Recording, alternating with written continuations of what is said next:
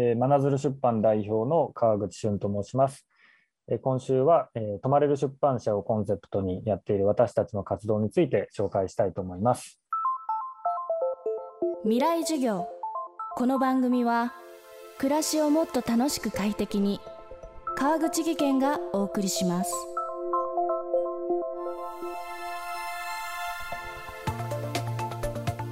泊まれる出版社をコンセプトに神奈川県真鶴町という小さな町で宿泊と出版という2つの事業を中心に地域に根付いた取り組みを続ける真鶴出版。その代表で出版部門を担当するのが川口俊さん。宿泊部門は妻岸智美さんが担当しています。真鶴出版が運営する宿は築およそ60年の民家をリノベーションした小さな宿で客室の数は2部屋。1日あたりに受け入れる宿泊者の数も限定しているといいます。宿のテーマは旅と移住の間。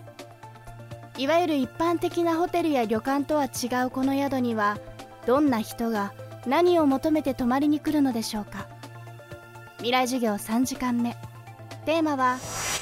真鶴の風景と美の基準。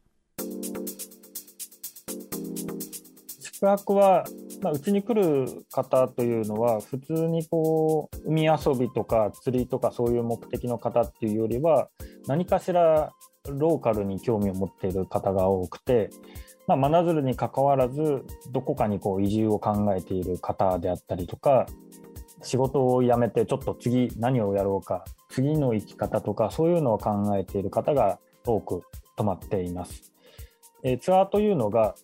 えー、真鶴出版が街歩きという初めて泊まった方に、えー、1時間半から2時間ぐらいこう実際に街を歩きながら街のお店であったりとか普通に真鶴来ると車で、半島もう15分から20分ぐらい回ってすぐ終わってしまうんですけど車でに乗らずにこう街を歩きながら路地裏をこう中心に歩きながら普通に来ただけではわからない真鶴の魅力というかそういうのを紹介するというツアーをつけています。えーまあ、やっぱり真鶴が歩いて回れるというのが特徴かなと思っていて、まあ、1時間半歩くだけで大体何ていうんですかね街の規模が把握できるというかあこういう街なんだなっていうのを把握できるぐらいの大きさになっていて、まあ、好きな人はもうどんどんこうディープな真鶴に入っていって夜もこう酒屋さんで飲みながらあの楽しむとかそういう楽しみ方ができる、えー、街になってまして、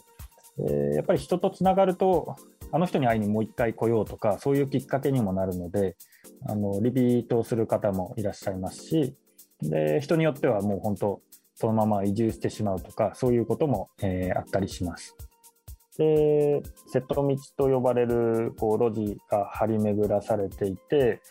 えー、瀬戸道というのが背中の背に扉の戸で瀬戸という書くんですけどもともとは家の裏の玄関のことを瀬戸と呼んでいたみたいで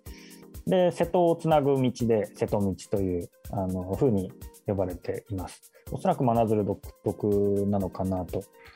まあ、まず歩いていて楽しさがあるというか、まあ、ふとこう左を見たら海が見えてきたりだとか、あの眺めが良かったりとか瀬戸道沿いにお花がこう飾られてたりとか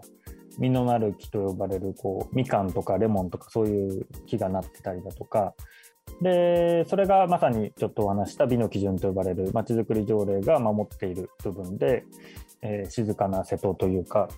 路地裏を車が通れない道を大事にしましょうとか触れるところに、えー、花とか緑を置きましょうとか、えー、実のなる木をなるべく庭に植えましょうとかそういう条例がありましてで住んでる僕たちも、まあ、この風景がこのまま20年30年残されているいくんだろうなっていう安心感があったりとか、まあ、そういうのを感じられるのも真鶴のいいところかなというふうに思ってます。お話に出てきた美の基準。これは真鶴という町が独自に定めた町づくりのルールで古くから受け継がれてきた町の生活や風景を守るために設けられたもの。ルールができたいきさつを伺いました。一番最初はバブルの時にリゾートマンションラッシュというのが熱海とかで真鶴の近隣で起きてでそれに対するマンション建設反対運動っていうのが住民の方から真鶴では起きて真鶴にも43棟マンション計画が持ち込まれたんですけど、まあ、真鶴の場合水が今でも小田原とか湯河原から買っているような水不足あの水が不足しやすいというあの真鶴の特徴があってで43棟マンションが建ったら水がなくなるんじゃないかっていう噂も流れてそれであのマンションを建てさせないようにしようっていう住民運動が起こったという、経緯があります。まあ、当時マンション建設反対派の町長っていうのが就任をしてでその人が、ま、カリスマ政治家というかとても魅力的な方で町民一人一人をまず説得していってまあ、こういう条例を作りたいっていう話を、説得していったっていうのとあとは、外部から指揮者の方を3人呼んできまして、えー、景観に詳しい弁護士の方とまちづくりプランナーの方と建築家の方を3人呼んできてでその人たちが中心になって美の基準を作っています。未来授業今週の講師は真鶴出版代表の川口俊さん。今日のテーマは真鶴の風景と美の基準でした。明日も川口俊さんの授業をお送りします。